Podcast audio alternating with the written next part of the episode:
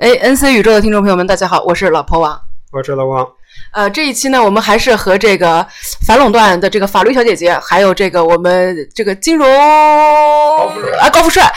小哥哥，呃，一起一起来做这期节目。就上一期呢，就是大家可能听这个话题听得云里雾里的。我们刚开始只是问这个金融小哥哥，他为什么从之前学的这么一个车辆工程，转到了现在开始搞？之前还学还转到新能源是吧？啊，新能源之前还转了一轮机械。哎，不好意思，请你拿拿出你的话筒。哈哈哈。就是说，呃，经历比较复杂。一开始是汽车，然后又转了一轮机械，然后又转了一轮新能源。啊，就简单来说都是搞工程学一个大圈。对，然后就最后呢，就是呃，进入了金融这个行业，并且这个呃，不要进入金融这个行业吧，就是在这个学术哎学术轨迹上面，终于转到了这个方向。他并不是说通过学一个 MBA，因为之前我们也讨论过很多，很就是我们几年前也讨论过这个话题。他并没有去学通过学 MBA，而是自己考这个 CFA，然后现在呢，就是呃，就是进入一个是做这个。算是这个量化基金的这么一个公司，然后专门是做矿，专门是做里面的这个量化模型，是这么一个呃方向。有至于吧？你你是已经因为他现在已经已经已经做做实习了嘛？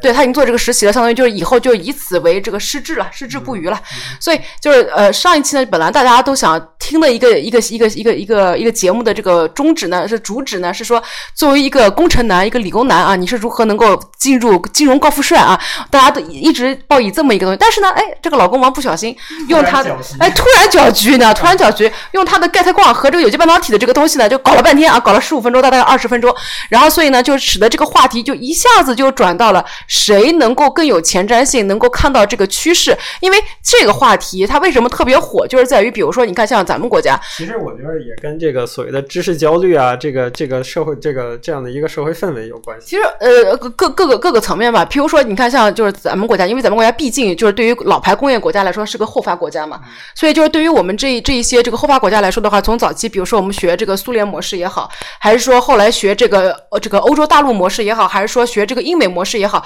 其实大家都是就相对来说是别人走在前面，就是他技术上可能会往什么方向去发展，然后他的这个经济体系上会往什么上发展，或者说他的这个公共政策或者国家国家体国家的很多这种宏观政策上面应该怎么去做，他在上面很多就借鉴了别人的这个经验，所以其实对于我们来说的话，可能就要用任正非的用用任正非的话来说，可能到了现在我们才走到一个所谓的无人之境，就是我们都希望能够看到说，哎，下一代的技术是什么，下一代的产业是什么？因为包括你就咱们就简单回溯一下，比如说四十年前改革开放之后，那为什么一下子我们能够发展那么快？是在于比如说新加坡的这个工业园模式已经被被充分论证过了。当然了，就是我们还有什么小岗村的这个土地改革啊，就那些我们现在不不谈啊。这个经济经经济经济体制层面的改革我们先不谈。所以相对来说说，我们是呃已经借鉴了一些已经成型的一些工业体系、一些经济体的东西，所以我们能够走得这么快。但到了现在，其实你走得太快了之后，那你下一步怎么办？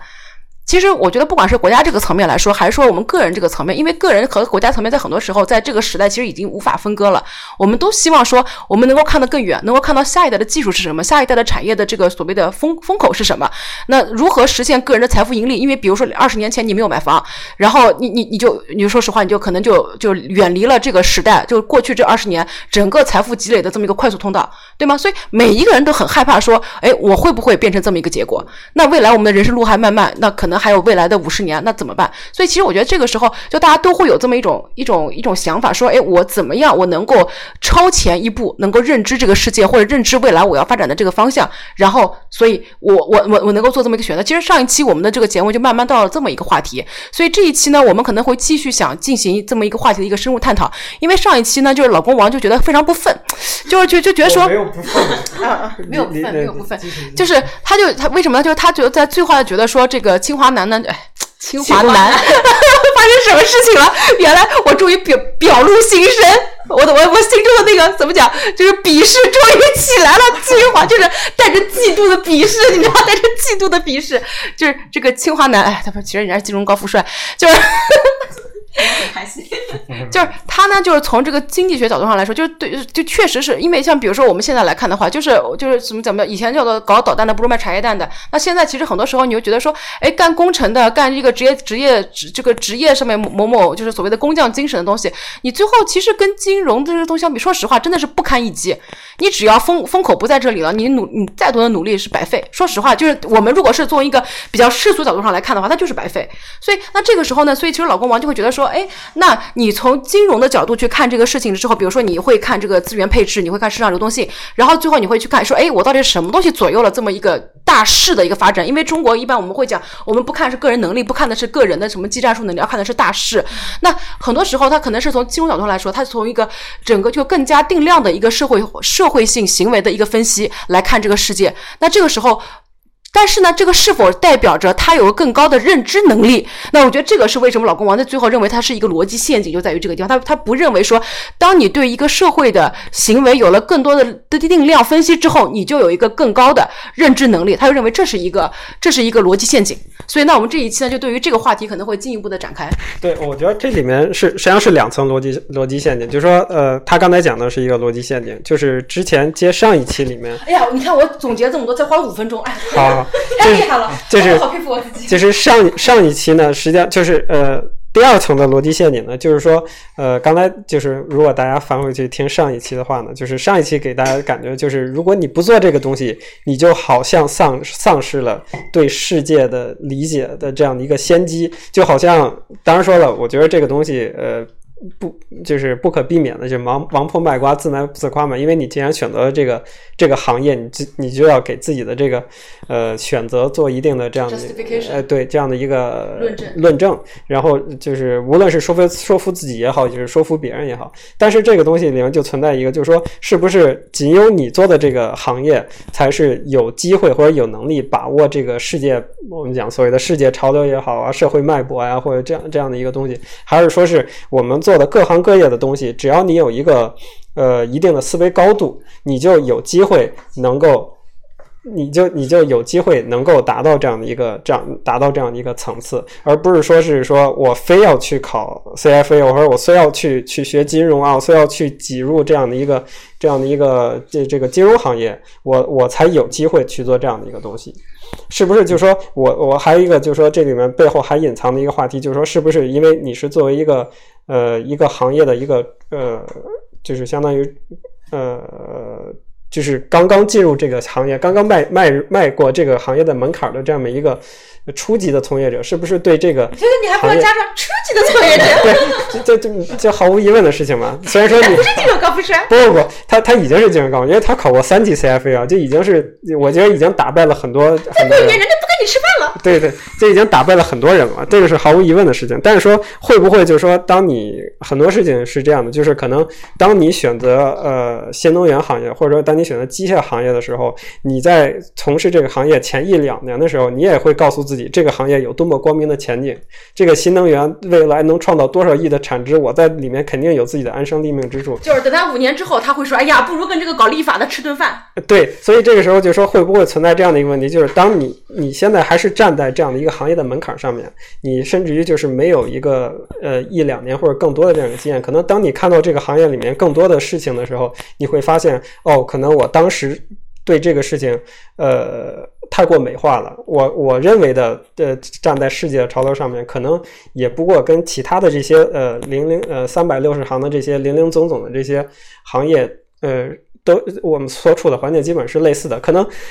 可能你也会面临着我在上一期讲的一个像非洲大草原迁徙这么样一个过程，呃，是是不是这样的一个？对对，其实我非非常想好好回答一下这个问题。说呃，首首先说的说的是是不是只有呃只有金融行业有做决策的能力，有获得前瞻性的可能性？那答案当然是否定的。无论是做哪个行业，具体到呃哪个呃哪个细分的行业来讲。如果你是一个能够做决策的人，比如说我做的就是呃，比如说呃锂离子电池的研发，那我可以去做很多的决策。我到底是往哪个技术方向走？我要把我电池做得更薄，还是更大？还是我用不同的材料？还是我用更低的温度？等等。呃，你可以做大量的决策，然后有些决策是导致错误的结果，有些决策导致正确的结果。而这些正确的结果一定是符合客观规律、符合历史潮流的一些决策。那么，呃，如果你有机会做出这样的决策的话，你当然有机会去引领你这个前瞻性，你也有有很大的机会去获得这个前瞻性，因而呃套得很多市场和时代的红利。那么呃，但是我想请大家非常认真的思考一个问题，就是大家在自己的学习和职业的生涯当中，到底有没有机会去做一个决策？我相信，其实很多人，大部分的人做决策的机会是非常少的。呃，就我个人而言，我呃在。高中毕业的时候，我有一次做选择的机会，就是选择我的专业。然后我选择了汽车工程这个专业。然后这个专业我就花了四年的时间去读。然后相当于我认真的去想我的过去，我这四年中做了唯一一次决策，就是高考结束的那一刻，在我认知非常浅薄的时候，我做了一次决策。然后我花了四年的时间成本去为我这个决策买单。然后在硕士阶段，我又做了一次决策，我继续学机械。然后我花两年的时间去买单。在在博士的阶段呢，我又决定去学新能源。然后用四年呃，再用四年的时间去买单，这个时间成本是非常高的。然而，然而在这十年的过程当中，我到底认真的做了几次决策？我觉得次数只有三次，这是一个非常可悲的数目。而而且。我觉得这可能呃是我个人是这十年过的，我个人认为比较失败。但是我认为，呃，有很多的人其实对自己的未来并并没有太多的设想，而是随着这个周围的形势或者一些随机的因素选择了什么就做什么。在他的职业呃工作当中，他并没有机会去做决策。比如说，他的老板告诉他：“你把这个项目做一下，然后我就花一整周的时间去做。”你可能要解决很多智力上的问题，要要去处理很多的关系。但是你真正做决策了吗？没有。如果你没有做决策的话，那你就甚至没有资格去谈论这个前瞻性的问题，因为你从来没有对它进行过思考。你只是忙于呃每日的常规的任务的完成之上。所以说，这是一个非常需要大家去思考的问题。我在我的人生和我的工作当中，到底有没有去做决策？金融里面有一个很著名的模型，它它这个模型所说的就是我的投资组合的年化正比于我的决策的次数的呃多少次方，应该是二分之一次方。也就是说，无论怎么样，你做决策越频繁，呃，对于你的这个获得的回报是有呃越正面的效果的。无论这个决策是正确的还是错误的，只要你频更加频繁的做决做决策、做出改变、做出选择，就会对你未来的方向非常有利。这个是呃我一个想说的事情。呃，这个嗯呃绝对正政治正确的话，就是说，无论你做什么行业，你都有资格去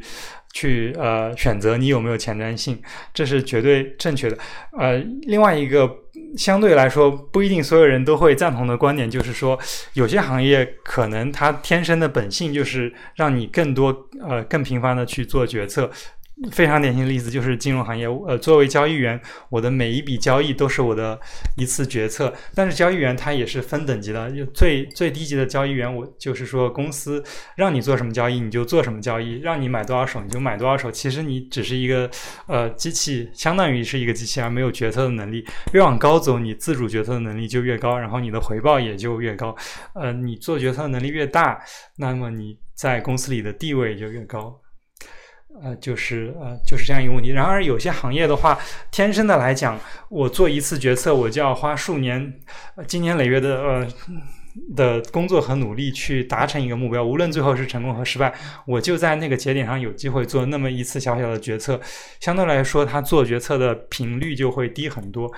而相对来说，我不会倾向于去选择这样的行业。我我不知大家是否认同这个观点。所以你是因为金融行业能提供给你更多做决策的机会，你是这点是你非常喜欢的，所以最后选择了这个吗？对。我我我我我觉着啊，我那个，我觉着，呃，我我我差不多有有这么几个想法。我就一句话，我就一句话。所以其实你你是用自己的身体力行来呃来来呃验证回归模型，我可以这么去理解吗？其实你你做决策就是做回归。对，你在不停的做回归。不，我觉得这里面是有这么几个问题的。首先一点呢，说一个。不，有很多。我我我们俩都说完了，你可以随便说。我有很多问题，我觉得就是说，首先一点呢，就是说，呃，你第一对于第一个问题的感叹，就是说，你过去的人生，呃，只在高考的时候做过一次决策。当然说我高考时候决策也不是我做的。看到了，我我也不是我做的。我我高考的时候是呃，当然说了那个。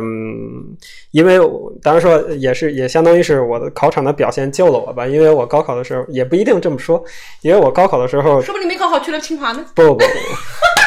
不，我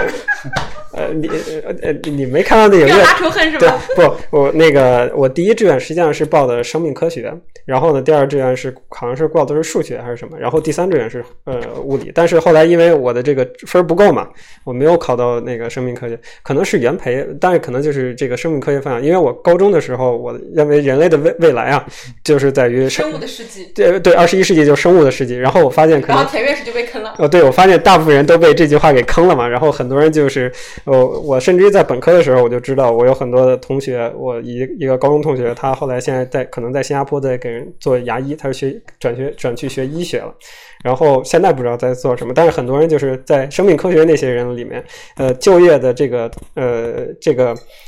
榜样或者模型，就是说大家觉得这个生命行业里面，生命科学行业里面出来的人。就业最好的就是去某一个咨询公司去给人做咨询，就是完全风马风马牛不相及的这样一个就业前景。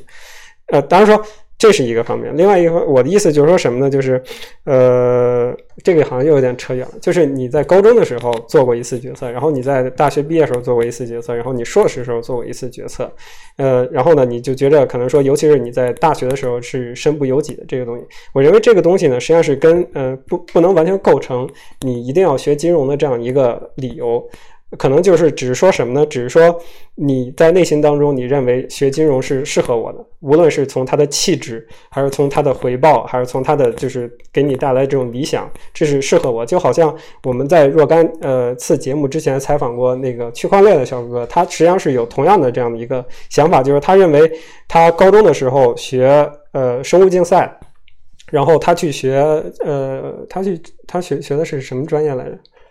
可能也是学学生物啊什么这一类的，这个东西其实对于他来讲，他是身不由己的，因为他认为这个东西，只是只是因为我我我高中成绩好保研啊，保对，只只是说他可以让他保送 去去呃，或者说是去上一个比较好的大学，然后或者怎么样，他是没有没有得选的。当他在在有机会呃选择自己的未来轨迹的时候，他选择了去去做计算机，去开发软件，然后包括他跳出来自己创业去做。呃，去做区块链的这样的一个这样的一个事业，或者说是这样的一个工作，实际上这也是一个相当于他在过去他认为自己没有选择，然后当他有机会能够做做出一个慎重或审慎的选择的时候，他选择去做这样的一个东西。实际上，我觉着，呃，对于你的第一段话的我的理解，并不是说是金融就必须是一个你如果有选择，你要去去去做金融，不是这样一个概念。你的呃呃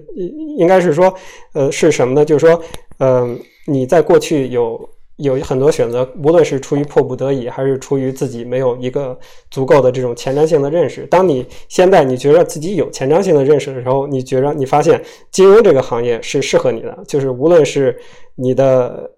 你个人的气质也好，你的想法也好，或者说是你对未来的展望也好，你认为这个东西是适合你，就好像我们讲的之前那个区块链小哥哥在在某一天忽然发现他他去做区块链是适合他的，他认为区块链是有光明的未来的，然后他去选择去区块链，实际上是一样的一个概念，这是一个一个一个方向。我我这边我我就补充一下，就是呃，我不以我我我觉得我可以把他这个维度可以再拉两个维度啊，好，往上还是往下？往往上往上，我必须要升维，不然的话，我在我们家这个我我在我们家统治地位的合法性就如何体现呢？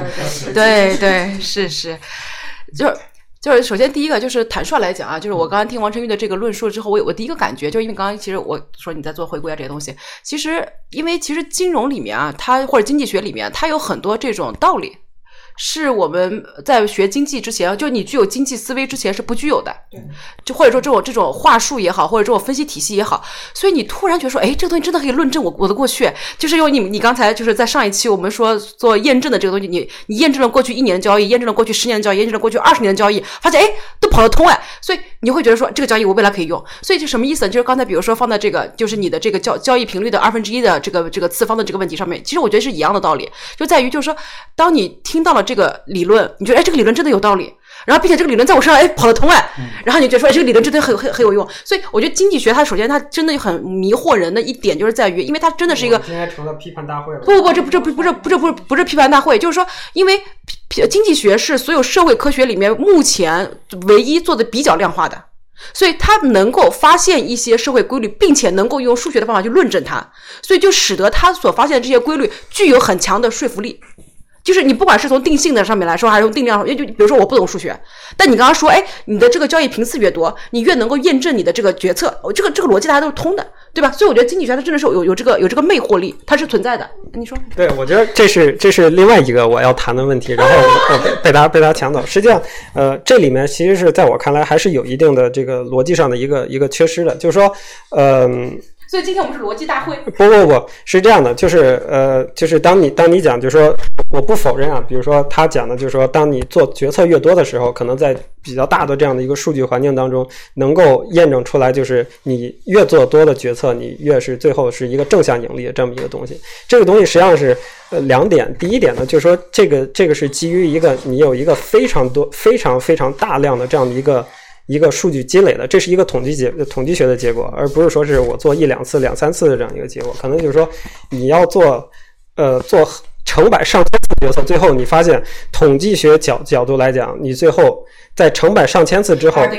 你的总总的盈利是正向的，这是第一个方面。第二个方面就是说，这个东西它为什么适用于金融学领域？因为你是在做成百上千次的这种交易，比如说你通过机机器交易也好，通过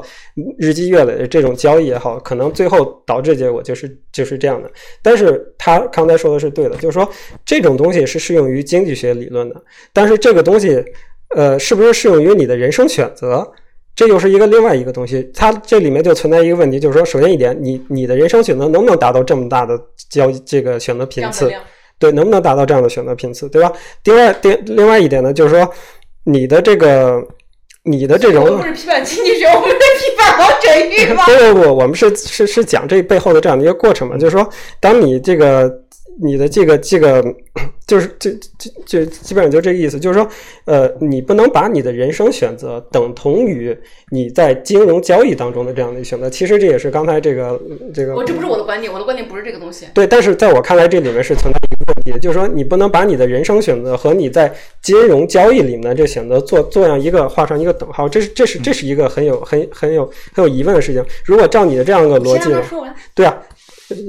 应该我应该我要说，然后让他来说，对不对？因为照照，因为照照你这样的逻辑的话，那岂不是我每天做做决策，我每天要去超市买东西，每天去去做这样的事情，我每天在红绿灯前面过来过去，我在选择我要不要过红绿灯。他刚才也解释了，你这个低级交易员和高级交易员，你的这个虽然都是交易频次在发生变化，但你这个交易的这个质量没有发没有发生一个根根本性的变化。对，这个其实还是一个第三个问题，我我还没有我还没有完全讲完。我们要不一个一个来解决？我先针对你下面这个问题，我来回答一下，就是说，你你说这个人生选择的问题能不能和金融的这个问题划等号？对你不是在批判我啊？我刚才的观点你是认，同的啊。我是认同你的观点的。然后这个反驳我的老公王的这个观点，我必须要要要来我的评论一下老公王。，我我刚才只讲我的老公是什么？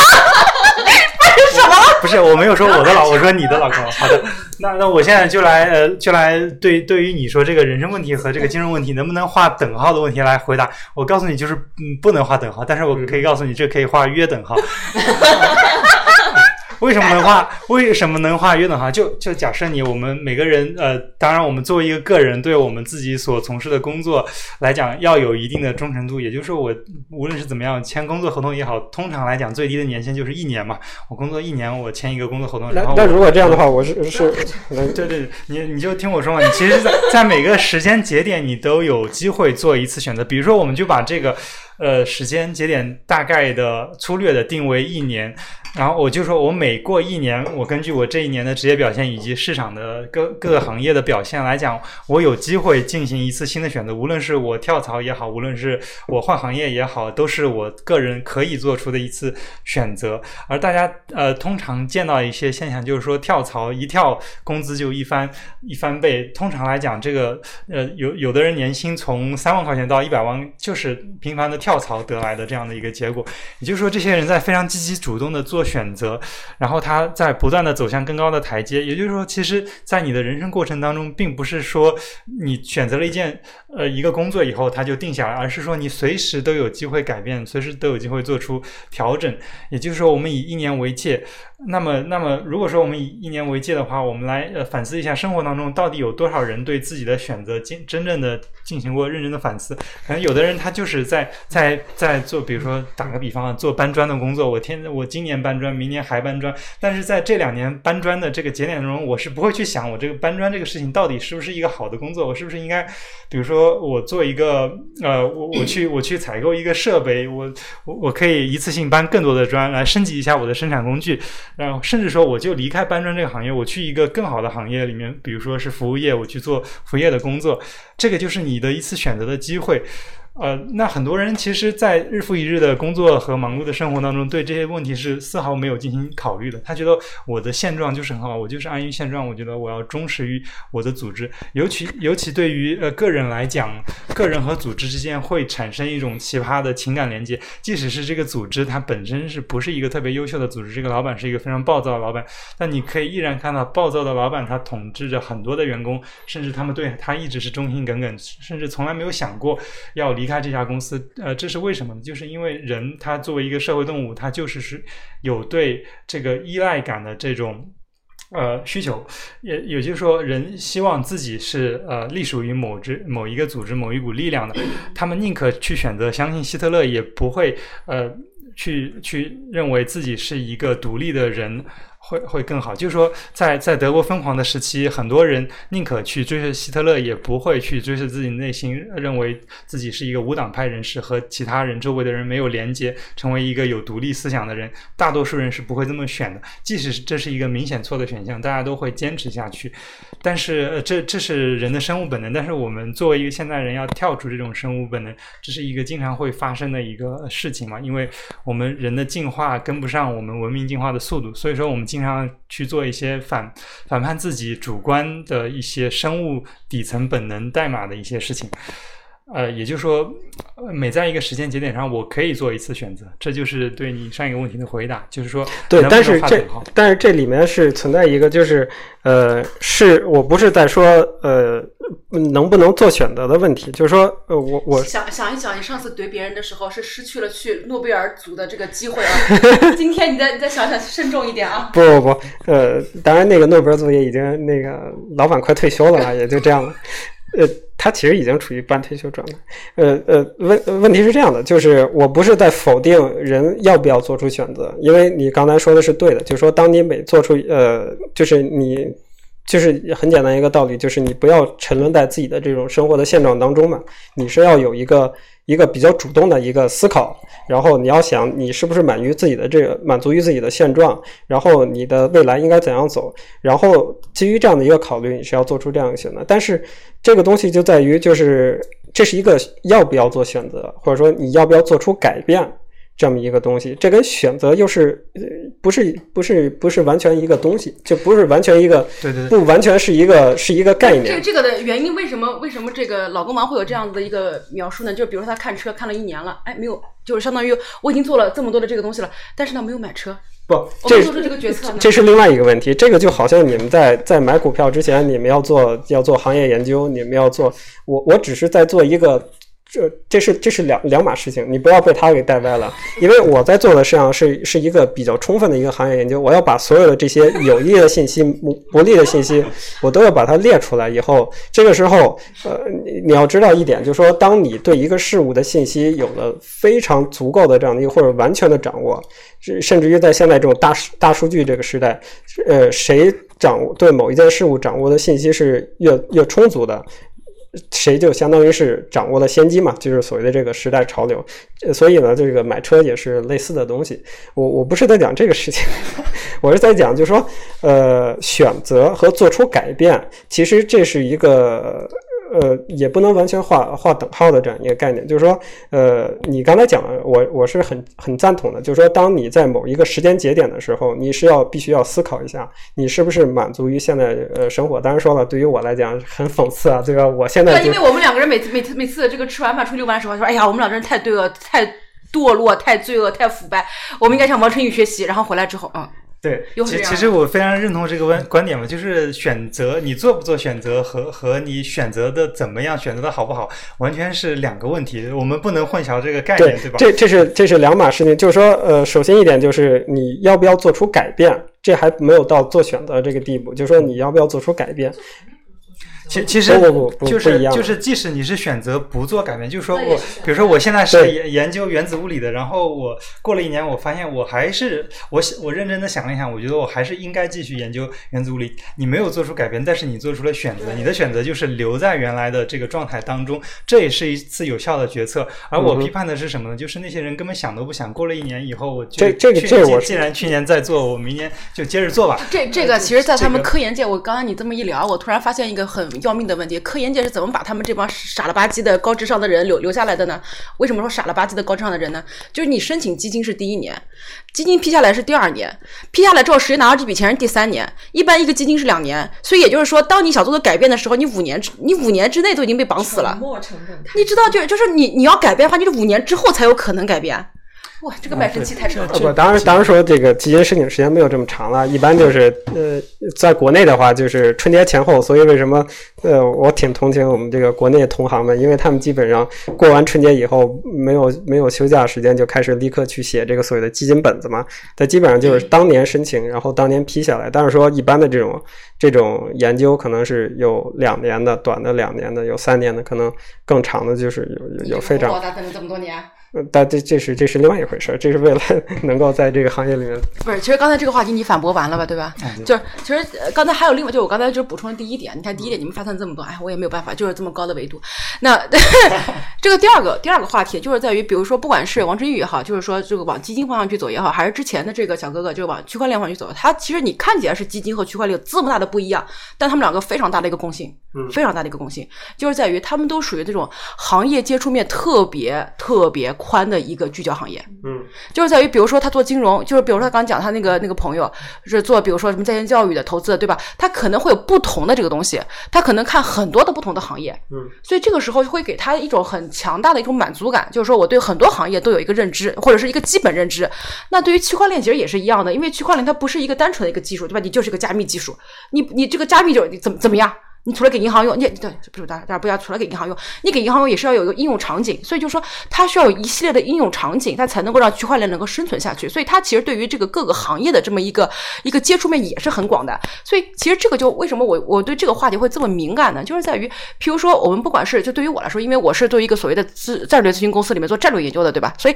其实接触很多行业，不，我想说的是什么？就是说，它其实是一个，就是你会发现，就像你学数理化一样的，它是其他你开出所有花的一个一个一个一个一个母体，对吧？你基于这个母体之后，你才能够再去做一些什么事情。所以，像在这个时候，你会发现，就是当我去选择我做什么研究的时候，因为我不可能是做，比如说我做汽车行业的研究，我做什么什么新能源行业的不可能，因为那个不属于我的，就是一个战略咨询公司的一个战略研究。你的这个话题的这个层面就太窄，我不是说浅，而是说窄。为什么叫窄和和宽？就是在于，譬如说我们去听达沃斯，哎，我们觉得达沃斯挺有意思的。但是呢，有很多论坛觉得没意思，为什么？就会会在于达沃斯他谈的这个话题，他不管怎么样，他都能跟我的很多东西能够能够发生链接。但是有一些话题它就特别窄。你说你谈论一个新能源电池，你说我又不是搞这个行业的，我关心这么多都干干什么？我最多可能是我投这个行业的人，哎，我可能看一下。但对于其他的人来说，我干嘛要聊聊你这个行业的东西？所以就相当于是说，你的这个话题它是否具有一个广域性？那这个时候就因为毕竟我原来是做新闻的这个这么一个东西，然后新闻里面除了你做新闻，因为新闻本身一个公共话题，什么叫公共话题？就是在于不管这个人是 是当警察的，还是这个人是开饭馆的，他可能都关心这个话题，比如说社会话题、法治话题，那法律小姐姐这个法治话题，大家都关心，它是个所谓的公共话题，一个公众话题。要不然呢，就是说你可能你看办会，也办一些什么论坛呀，一些各种这些东西，你怎么样能够吸引这么多人来？那就是在于你的这个话题有个广域度。就比如说你现在现在所有的这个人可能都要看，比如说哎，这个中美关系是个什么样的一个走势？哎，比如说现在这个到底这个北溪二号，可能是国内可能关注关注北溪二号没有那么多啊。那对于欧洲来说的话，我就要看你北溪二号下面你德国怎么反应，你美国怎么搞，你下面到底美国是不是在分裂分裂欧洲，对吧？所以我会看这个东西，所以就会发现你会发现，就这种东西，就是可能我不是从从这个定量的一个对于社会呃社会这个运动轨迹它一个定量性的分析，而是说它对于一个所谓的公众话题，这个是所有行业的人都会关心的一个东西。所以我觉得他们两个人选择这个这个行业，它一个共性点就在于这个，就是在于你你你你能够接接触更多的一个广域的一个知识。我我我觉着啊，我觉着，呃，除除了一些非常嗯、窄的这种行业，就是当你看到一个比如说钙钛矿，不不不不不，就对于对于我来讲，我在科研界我接触到接触的这个层面也很广，但是说我可能跟跟很多其他人也不一样，因为我也是做了很多奇奇怪怪的这些这些这些话题、这些研究，我才我才能接触到这些这个各个方面的对于。搞物理的，对于我们普通老百姓来说，就是你是搞什么专业的？搞物理的哦，对啊，就 就聊天到此为止。对，就是其实这个 你觉得你们很广，对我来说哦，对，所以所以这个里面就是有没有外星人啊？所以，所以所以这里面就是在于，就是说，当在在你们看来，这个这个你们做这个领域很很窄的时候，但实际上它并不窄。当然说，可能呃，王宇说的是对的，就是说，因为做金融行业或者说做区块链行业，你能够接触到的是非常广的这种。跟民生、跟经济或者跟社现代的这种呃社会趋势息息相关的这样的一些这样的一些发展动态，或者说一种发展的这种前沿，呃，这这一点我是我是认同的。当然说，至于说是呃呃，是不是只有他们这两个行业呃非常广，但是其他的行业都不广，这我觉得这个这个我是不赞同的，因为每一个行业它都有自己的这个。包括我们之前讲的这个知识体系啊，都有一级学科、二级学科、三级学科，说都有各式各样的这种分支。比如说，呃，法律里面就有不同的各个各个法系，然后比如说，新能源里面又有分风电和呃这个核能，然后分这个新能源电池，然后太阳能电池，就这些这些东西其实都能构成一个构构成一个小的世界，只不过就是可能对于呃这种普通的这种普罗大众来讲，这个并不重要，因为我们只要知道风车能发电，它能发出多少电来，这就足够了。但是说，可能对于你们搞金融的，呃，我们就能知道啊，我又能看科技产业，我又能看呃这个这个什么有色金属产业，我又能看这这些什么汽车产业，又能看新能源产业，又能看创业板。哦，这个时候我们就哇，他他所能接触的面都非常丰富，都非常这个广博。但是实际上，呃。在在我看来，只是一个一个层面的关系关系，这是一点。小宇宙和大宇宙。对，这是一点。呃，当然说另外一点呢，我还是一个比较比较比较好奇的，就是说，呃，因为。呃，我就是明显，呃，我觉得听众也能也能从这个这个谈话里面能听出来，就是我们两个的世界观或者说是思维方式是有是不太相。不叫不叫，呃，你说你们两个是我们两个，是我跟他们。哎，对我我我这样说一句啊，其实你会发现，就是每一次这个话题抛出来了之后，王春雨他都会把这个逻辑体系给你变个轨，他都会 twist 一下，就是他不会在你的这个轨道里面跟你进行辩论，他会把你这个轨道哎改一个轨道，就是偷换概念也好也好，他会给你换一个方向。他他是其实我并没有想偷换你的，不是不是不是套针对你的问题回答你的问题。不不不，这就体现出来，实际上我跟他来讲是有两个是呃，不能讲两个世界观嘛，但是是说有两个思维，两个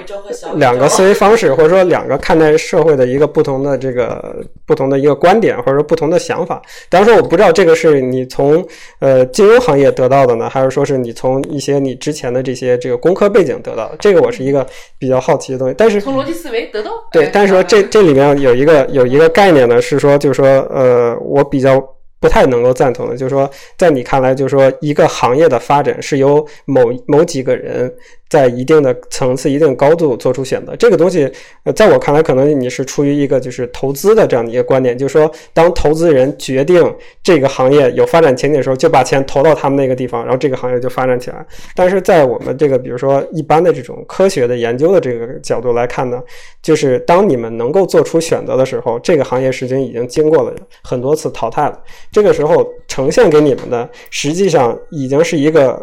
呃，不能叫自然选择的，也是一个一个一个这样的一个群体性的一个研究的这么一个过程。所以这个时候，很多时候就是，呃，一个行业的发展，在你们看来可能是，哦，是我们某几个投资人所决定的，我能够，呃。我能够促使这个互联网行业的发展，我能够使这种短视频行业，我把钱全投到那个地方，短视频行业就发展起来了。我共享单车，我把钱全投到共享单车里面，共享单车这个全部发呃发展起来了，或者说是这个这个，或者说是这个外卖行业，这个钱全部发展起来。但是在呃，当然说这是一这是投资界的一个观点，因为就是说是有几个人有这样的一个决策能力，或者有这个时候决策。呃，决定这个钱流向在哪儿，然后就发展起来。但是在我们看来，有很多行业它并不是说是由某几个人来决定的，而是一个一个一个大家共同的这样一个几十年的一个研究的这个积累或者说趋势导致它达到这样的一个成果。当你能够看到它当你能够看到它并做出选择的时候，实际上很多时候就已经是，呃，是历史选择了你。对，所以这个时候就已经是一个，比如说一个。呃，这个杯子是圆形的还是方形的，或者说这个杯子颜色是是透明的还是不透明的，这已经到了这样的一个阶段了。但并不代表就是说，在杯子没造出来之前，你是没有办法选择杯子的。但当然说是一般的，我们讲，呃，从科学研究来讲，或者包括你在做做博士研究来讲，你们是决定杯子是该怎么造出来的。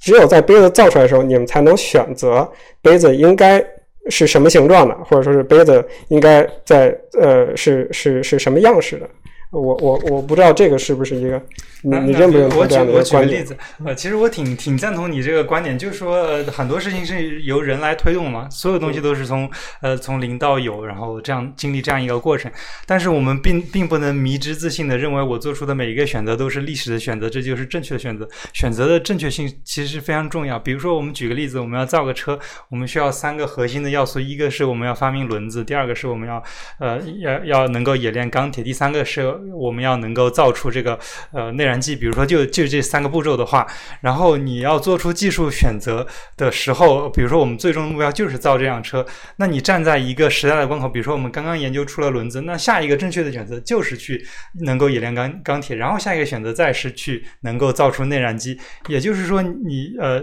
有这样一个目标，有些选择是正确，有些选择是错误的，而这些正确选择必须由从事这些行业的人来做出，因为他们有最高认知，而不是由金融行业的人来来。来做出，比如说我们在我们现在研究出了轮子，但是我们想造汽车，那金融行业的人并不知道我到底下一步是不是该去冶炼钢铁，这个时候还是要由这个行业内的专业人士来做出这样的选择啊。其其实选择的时候是普鲁士，当时他就说，哎呀，我们需要造这么多大炮，所以最后克努伯就干了这件事情。其实当时也没有这么多的。这这不是汽车的事，这不是汽车的发展。他的意思就是说，就是你要冶炼钢铁。我是说冶炼钢铁这个东西本身就是说，因为他刚才讲，就是你其实不不仅是汽车这个行业。你所有行业都是一样的，就是你最后发现，你作为一个集，就产品是一个集成。它在这个集成的时候，你是需要的不是单一学科的一个一个一个产业发展的一个东西，而是不同学科的这个东西，或者不同产业发展的东西，最后汇集在你这边。比如说这个轮子，哎，这个雅马人没有发发弄轮子，哎，人家有非常厉害的河流啊，玛雅人就没有搞，人家有非常厉害的河流，对吧？就是相当于就是说，它是一个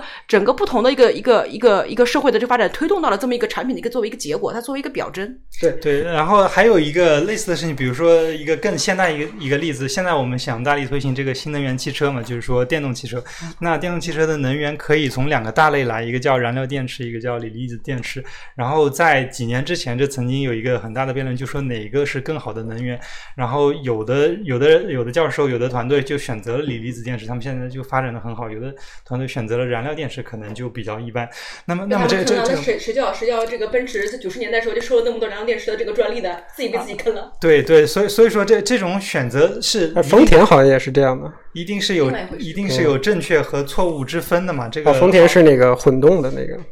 好的选择和坏的选择导致的结果是天壤之别嘛？然后这些选择应该由专业的人士做出，然后呃很多人会做出很多专业的决策，然后金融的人来来决定我的呃这个钱应该流向哪个方向。如果说大家都能够做出正确的选择的话，那这个呃发展的速度就是最快，并且也从中获得回报。然后我还想呃就是说之前你也提出了这个问题，就是说呃呃你这个选择你怎么知道它对是不是对的？你质疑我我。我是一个呃金融行业的呃初级从业者，我也承认我是一个初级从业者。然后我怎么来判断我做出这个选择是不是正确的呢？那其实所有的选择正确与否你是不知道，只有站到了未来的那一天，你回头来看，你才知道哦，当时我确实应该去冶炼钢铁，而不是去去呃研究呃干细胞，我才能造出这个汽车呃。这样的呃，这样的一个站在未来，你才能够知道结果的事情。但是站在今天去看未来的话，其实你有很多的方式去预判你这个呃选择是否正确的一个概率。呃，一个最好的方法就是说，呃，比如说对于我们个人而言，我们要选择行业的时候。我就去呃，站在今天，我就去问一问行业的老人，呃，他们的从业经历是什么样的。然后我不仅是问一个人，我要问很多的人，我要去获得他们的统计数据。那比如说，呃，站在我的例子上来讲，呃，我可以选择汽车行业，那我就可以去了解一下我的从事汽车行业的校友在哪些企业工作，然后他们的薪资是怎么样子的，然后他们呃生活状态是否满意等等。然后呃。另另外一个更加真实的例子，对于我来讲，就是我在读博士之前，我要选择课题组嘛，当时我就去呃咨询了很多人，到底怎么样去选课题组。呃，我的一个之前呃一一个师兄就告诉我，他说、呃、你应该去看这个课题组的的人员的构成以及它的流动性，然后这些人毕业之后他的走向怎么样，然后你是否觉得如果你成为他们其中之一，你会对你未来的状态满意？我觉得这就是一些非常有用的工具，呃，就是说，呃，有很多人嘛，问个问题是，是你没有任何损失。另外一个就是你之前提到一个例子，就是说生物是呃二十一世纪的科学这个观点，其实这个观点就是在千禧年左右那个时候提出来的观点嘛。那站在那个时代关口，其实这句话正确与否根本是没有任何实力去证实的，因为站在千禧年，未来的事情根本没有发生，更没有站在这个行业中二十二十世纪站在这个行业中研究了很多年的人，能够告诉你这个二十一世纪到底是不是生物的世纪，这完全就是说没有一个任何历史数据的一个东西。那你要去相信它，那可能是一种信仰，但是到底它对不对，你要打一个非常大的问号。所以说，做出选择的时候，最关键的就是要去了解信息、获取信息，然后对他们进行一些分析，而不是盲目的做一些选择，就呃天真的认为我做的这个选择就是天命之选，一切都是最好的安排。这些话全都是骗人的。我觉得他呢，就是呃，我我觉得你说的是还挺挺有呃呃很有道理啊。我我觉得这这个我一直觉得他讲的话都很有道理。就是说呃，但是就是说对于你来讲，实际上是你是更偏重于，因为呃，我觉得可能也是你是搞这个工科出身的，你可能更偏重于这样一个实证性的这样一个推演，就是说他他是追求这个回归。对，它就是你是要追求这个呃历史数据，然后给你给你的一个一个一个呃过去的分析，然后对未来这样呃进行这样一个预测。当然说这是可能是一个呃无无论是你这个工科的概念，就统计数据的结果也好，还是说是还是说是一个你们的这个经济学或者说是这种这种金融学的这样的一个概念，就是你对过去进行一个统计学分析，然后基于过去的统计学分析，对未来做出这样一个。呃，一个合理的判断，对吧？当然说还有另外一个方，另外一个另外一个东西呢，就是说，嗯，当然我讲的是说这个这个这个人人的一生啊，或者说这个你的事业选择，并不完全是基于这样的一个东西，因为这个太机械了。呃，刚才说可能另外一个角度，可能是你不能叫基于一种信仰，可能是基于一种逻辑上的推演，就是当你看到一个一个行业。呃，走到这样的一个程度以后，你就会有这样一个预期，你认为这个东西是是是会带来这个突破的，或者说，我不认为这个这个生物学在二十二千禧年的时候喊出这个口号是错误的，只不过呢，现在没有发展的像当时想的那么好而已。至于呃为什么没有发展像当时那么好而已，呃原因呢，可能就是是是多重的，可能就是说它没有完全发展成一个非常独立于其他的这样一个学科，因为。呃，因为就是是高度相关的嘛，跟这个动物学、跟医学、跟这些，最后是因为他们立法，对，包括还有跟立法，然后因为因为这个东西都是交叉交叉交织在一起的，这个时候就是你会发现，你去研究基因的人，去又去跟医学的搞研究基因的人，呃，是都交交织在一起。但是从这个行业本身来讲，我不是说在学科本身来讲，可能学科生命科学。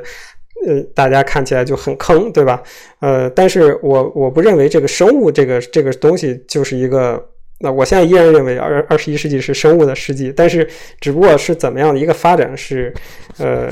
是是是是存在这样的一个问题。但是我呃基呃之所以有这样的一个判断，是基于一个对呃这个学科的发展的一个逻辑性的一个推演，就是。首先一点就是过去的生物学没有像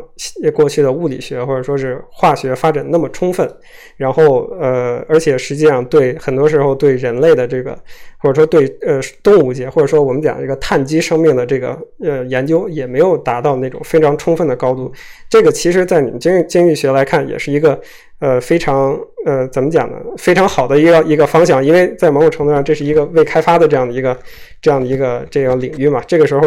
未开发的程度越低，你进入的门槛就越低，然后你能够获得的回报就越高嘛。但是存在一个问题就在于，就是呃风险也高，因为你作为一个单个的人，实际上这还回到你刚才的问题，就是说到底是这个这个这个四十八分钟哦，这个行业的这个发展是由是由一群人来决定的，还是由几个人他他做了几个微小的决策，然后就引领了这个世界潮流。实际上，在我看来，更多的时候是一群人的呃奠基，可能呃把某一个人推向了这样的一个这样一个这样的一个时间点。这个时候，对于他来讲，可能是像灭霸一样打一个响指也好，或者说是什么样，他才改变了这样一个行业。但并不代表就是说他凭空出世就做成了这个东西。实际上，同样对于呃生物这个行业，可能在我看来就是。呃呃，可能是说这个这个这个行业的发展，无论是可能在你看来产业化或者怎么样，还没有达到一个我们预期的高度。呃，只能说是在过去的未来，这一群人可能就是他还不还他还没达到给他做回归的那个阶段，对，造成了这样的一个这样的一个呃，对大家来讲是一个困扰。当然说这个东西呢，就是就是存在一个问题，就是对于对于这个清华这个小哥哥来看呢，可能更多是从实实用主义的角度来讲，就是讲对于个人的这样的一个回报，或者对个人的这个生活的改善啊，或者怎么怎么样的。当然说对于我来讲，我很多时候就是看某一个。我不怎么讲大的历史趋势也好，还是什么也好，就是当然当然说是更更更这个空中楼阁一点嘛，大概是是这样的一个概念。总结。有有没有没有好了，就就这样了，就没有 battle 了，没有 battle 就没有 battle 了。没有要 battle 了。没有要 battle 的意思。啊，就是就是今天啊，就是呃，就是这一期节目，就是刚开始就大家就觉得说，其实我们是想就是讨论一下谁能够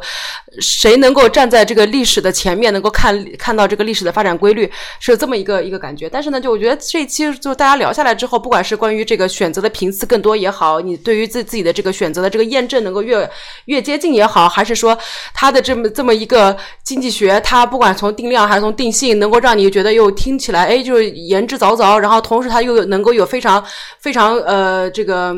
缜密的这个数学逻辑，能够对于你现在这么大量的这个宏观的这个社会现象进行一个一个一个分析也好，还是说包括刚才老公王关于这个你这个历史到底是你不是你们少数人决定的啊，是我们大部分的广广大群人民群众，你的这个这个历史观不能错啊，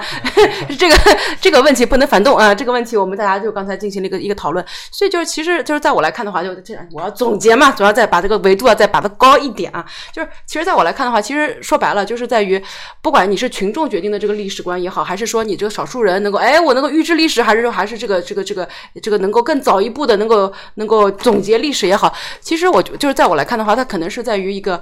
嗯，就用他们这个数学一点的这个思维来看的话，就是在于其实你是。你是做这个，你是促成这个趋势的人，还是你是做这个做做这个趋势回归的人？